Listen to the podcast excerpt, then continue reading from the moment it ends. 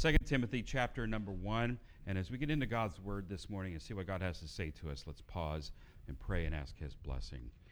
Lord God, we pray now that as we open your word, that the Holy Spirit of God would take it and part it into our hearts. I pray, Father, that we would be present here. We know that you are here.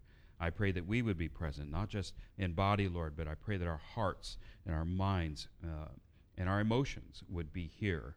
Help us, Lord, to set aside all distraction and put it outside and uh, to just rest in you and to be challenged and changed by your word today. In Jesus' name, amen.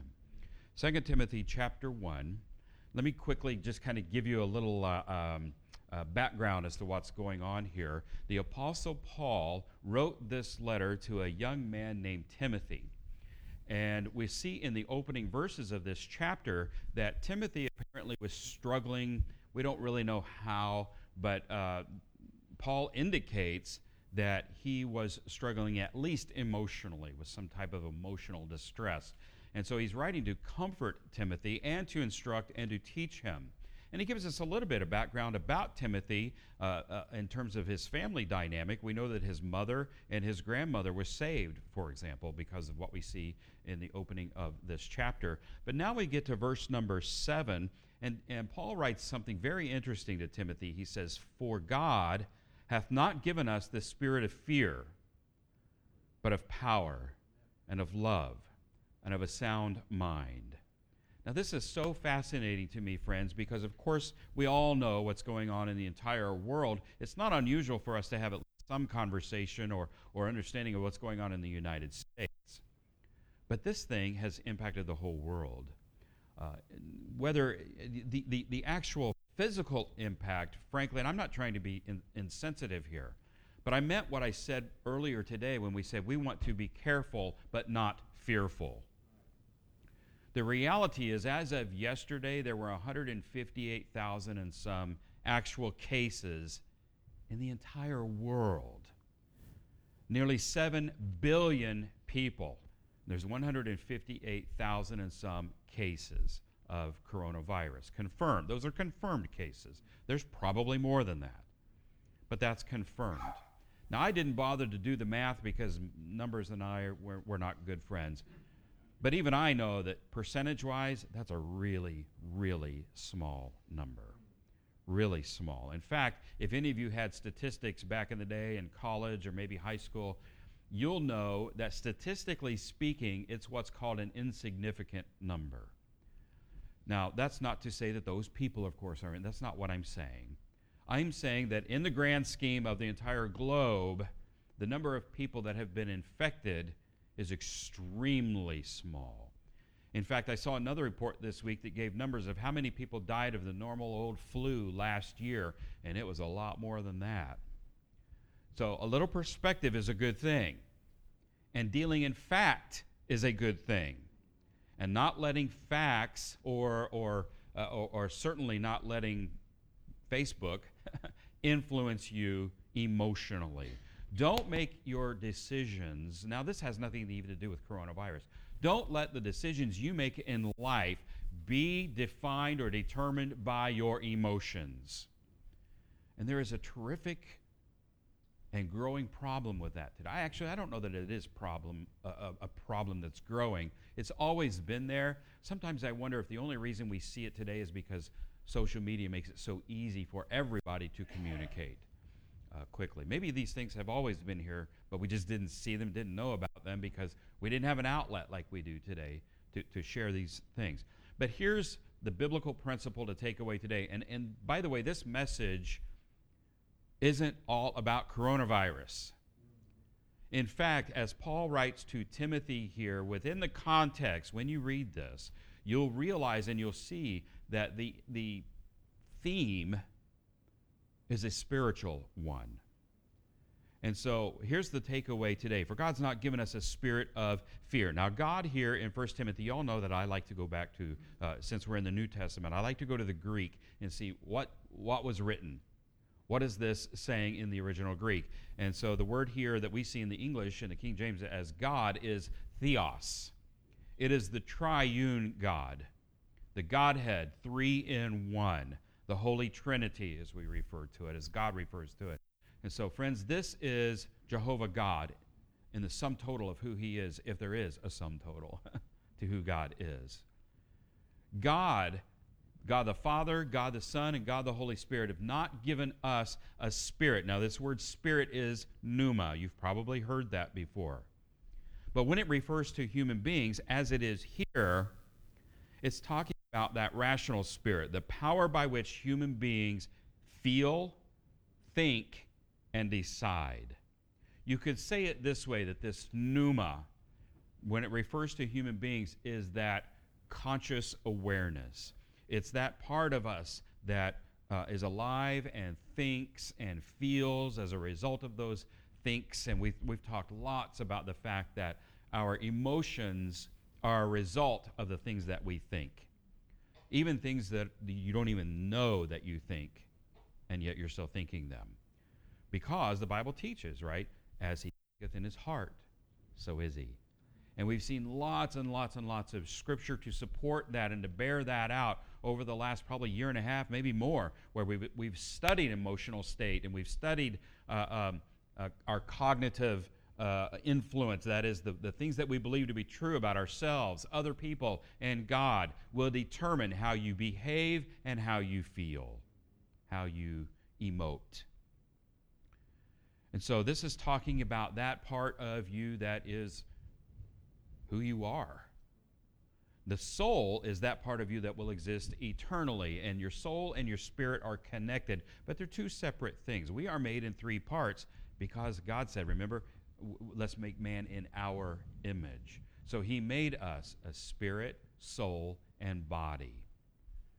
And so your, your soul will last forever and your soul will go with it. And then your body is going to be remade ultimately if you're a follower of Jesus Christ. And so uh, God, God's going to fix everything that's been broken by sin. But God has not given us an existence of fear. God did not create you to be afraid. God did not create you to live in fear. God did not create you to die. We know that biblically. Death is the result of sin, is it not? For the wages of sin is death. So death exists because we brought it on. God never created us to die, and here we see that He never created us to live in any form of fear. Now, there are some fears that are healthy, are there not? Even spiritually speaking, the beginning of wisdom is the fear of God. Right? The fear of God is the beginning of wisdom. And so, having a healthy dose of fear of God's holiness and His righteousness and His perfection is very good for us because it brings us to a place where we realize that we are not holy, we are not sinless, and we are not perfect. And we realize that our sin has, has, has cursed us, not only in this life, but in the life to come. It has cursed us to hell. And once we realize that, then once we're confronted with the gospel, then we can humble ourselves and respond to it, repent from our sin, turn to Jesus, and accept his free gift of salvation. So that fear is really important, and it has an internal impact. We teach our children, even in this uh, life, uh, to have certain types of fear. Our children need to have a healthy dose of fear of running out in front of a car, for example. So we want them to have healthy fears. We don't want them to put their hands on a hot burner on the stove. And so there are healthy fears. But what God is saying here is that He did not create us to live a life, have an existence that is defined by fear, particularly irrational ones. And so the word fear here is deilia. And it means this it means timidity, fearfulness, and cowardice. Now, think about that in spiritual terms because that's the context in which this is written. God is telling us that as followers of Jesus Christ, we in this life, in this world, do not need to live. There is no purpose for us to live a life of cowardice, a life of timidity. And I, I, get frustrated, friends, frankly, and I hope this doesn't offend you, but, but sometimes when you hear people talk about uh, sharing their faith with other people, you'll, you, you will hear them make excuses, frankly, that sound something like, well, I just want to offend them. Or, well, I've got to build bridges to them first. And they come up with all kinds of excuses that, frankly, are nothing more than the result of a timid, fearful, dare I say it, cowardly attitude and spirit. That does not come from God. How do you know that, preacher? Because God just said it. God has not given us that existence, that spirit. So if it's not coming from God, it can only be coming from one of three places. It's either coming from my own flesh, it's coming from the world, or it's coming from the enemy, or any combination of all three. And so, friends, don't be timid about sharing your faith. I would say to you that right now, in the United States and even globally, we have an opportunity because there is no greater time to affect change in a person's life than in a moment of crisis. Did you catch that? There is no greater opportunity to affect change in a person's life than in a moment of crisis. This world is in crisis, is it not?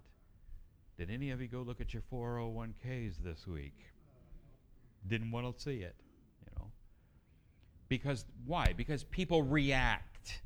Rather than being proactive as Christians, people react to what's going on around them and they react based on that fear.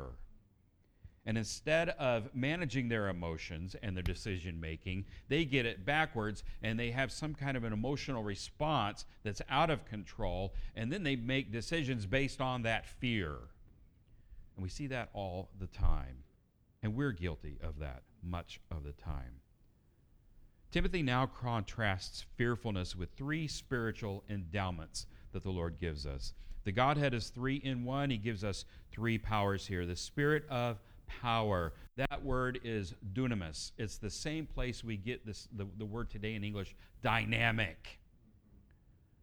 It is strength, power, ability. It's an inherent power, a power residing in a thing by virtue of its very nature, or which a person or thing exerts and puts forth. So, it, you know, I remember back taking physics back in the day in high school and college, and we talked about force a lot. And maybe some of you have had that exposure too in various sciences that, that force is exerting energy into something. And that's what God is saying here. He has given us a spirit of power. And frankly, friends, it is an extension of His power. And our God possesses all power, does He not? That's why we refer to Him as omnipotent. It is one of the traits of God. He is omnipotent. He possesses all power. And in his love and in his mercy and grace and wisdom, he extends to us his power through his grace. We often refer to grace as being the unmerited favor. You've probably heard that. And that's very true. Grace means receiving something you did not uh, deserve. But what did we receive that we did not deserve? Well, we certainly received salvation, correct? Forgiveness of sin through the shed blood of Jesus. But he didn't stop there. The Bible teaches that he extended to us his power, the power of the God of heaven. Friends, why do we not avail ourselves of it? Why do we choose, a very important word, to live in fear instead? Why do we choose to ignore the power of God that is available to us and choose to live our way. It's the flesh. So, friends, you got to make healthy choices. You've got to make godly choices. And God has extended his power to us. It is power for performing miracles. I don't know about you. I still believe in a God who performs miracles. God can do whatever God chooses to do, whatever pleases him, whatever meets his plan, because he is sovereign and God can do miracles. And no one will ever convince me otherwise. Doesn't mean that he's going to do them because I ask him to. He's going to do them because it pleases him. Sometimes it pleases him to do what I ask him to do because he loves me and because he loves you. It's, it's the power to have a moral excellence. It's the power and influence which belongs, uh, uh, uh, according to Strong's, to the rich and wealthy. And we all love to complain and grouse about that sometimes, don't we? Uh, what's that lady? A- AOC is what they call her. I can't think of her name, but she was complaining this week that the only people getting the, the tests are the rich and wealthy and people with powerful influence. People complain about this stuff all the time. It's not just her. She's just the one with the microphone today. That's all. But we grouse about this sort of thing all the time. And part of that is because, to a degree, it's true. Not, not that they get special benefit, but that certain people have influence. I saw a headline just yesterday. I was going, you know, trying to stay current on what's going on, and one of the headlines says uh, it was just a list of influential people who have tested positive. I didn't even bother opening it. I'm thinking, okay. I understand that Tom Hanks and his wife are in Australia and they've tested positive, and I'm, I'm sorry about that. I'm glad they're getting good care and treatment. I really am. But why is that any more important to know than uh, uh, uh, some older person in a, a retirement home in Washington or anywhere else for that matter? so, friends, it means, spiritually speaking, we need to have an influence on others. Why? Because we are rich. We have the riches of the God of heaven at our disposal. Do you have a need personally? Take it to your Father. Wow. Our God owns everything, friends, and He can do anything He wants, and He loves you. It means uh, um, power and resources arising from numbers, from, from just a lot. The Bible refers to God all the time as the God of hosts, right? That is not only the angels, I believe, it's the angels of heaven, but it's also those who've gone before us. There's a lot. it's about the angels themselves being innumerable. And even if a third of them fall away and follow Satan and get kicked out of heaven, that still leaves an innumerable two thirds that are, that are honoring God and serving God. It means a power consisting in or resting upon armies, forces, hosts. Friends, we have the God of heaven behind us. What are we afraid of? He has given us a spirit of dunamis, a spirit of power. He's also given us a spirit of love. This word is agape, it's altruism, it's unconditional love, it's love for all mankind. It originates from God and it's given back to God. John 3:16, perhaps the most famous uh, example of love anywhere. God so loved that he gave. That word is agapao. It is a derivative, a derivative of agape love. It's actually a verb. Love, listen to this. If you truly love people, you will have no choice, no recourse, but to be moved to action. Agape love always leads to action. Agape leads to agapao, act, actionable love. 1 John 4:19 We love him because he first loved us. We agapao him because he first agapao us. Remember, it's an action verb, an active verb. It's love that moves us to action, to obedience, to worship, to positively impact all others for the cause of Jesus Christ. Next, he's given us a spirit of a sound mind. This blew me away this week. We just finished about a four or so sermon series on Titus. What was the key word, the key Greek word in Titus? Do you remember? You said it last week. Sophron. Sophron, right? A sound mind. And we saw the derivatives of that word. Guess what this is? It's uh, it is sophronismos. Sophronismos. It means self-control, moderation, soundness of mind, to be made whole. Remember the lepers that we saw a week or two ago? Only one was made whole, and that by his faith in God. They all received healing, only one was made whole. And that, became, that came along because of his uh, faith in God. Faith in God leads to a sound mind, friends. It leads to wholeness, to wellness. It leads to self control. It leads to sanity. When all around you is falling apart, it leads to wise decision making and effective influence on other people. It leads to positive, godly leadership and impact on the world around you.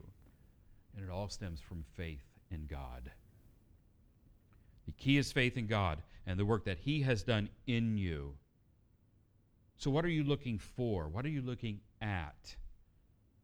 The world will scare you, the enemy will terrify you, but a focus on the triune God of all creation will empower and enable and embolden you with all love and strength, and that comes only from Him. It does not come from me and you. Friends, keep your focus on God. Be careful. Do not be fearful. Father, we thank you for your word today.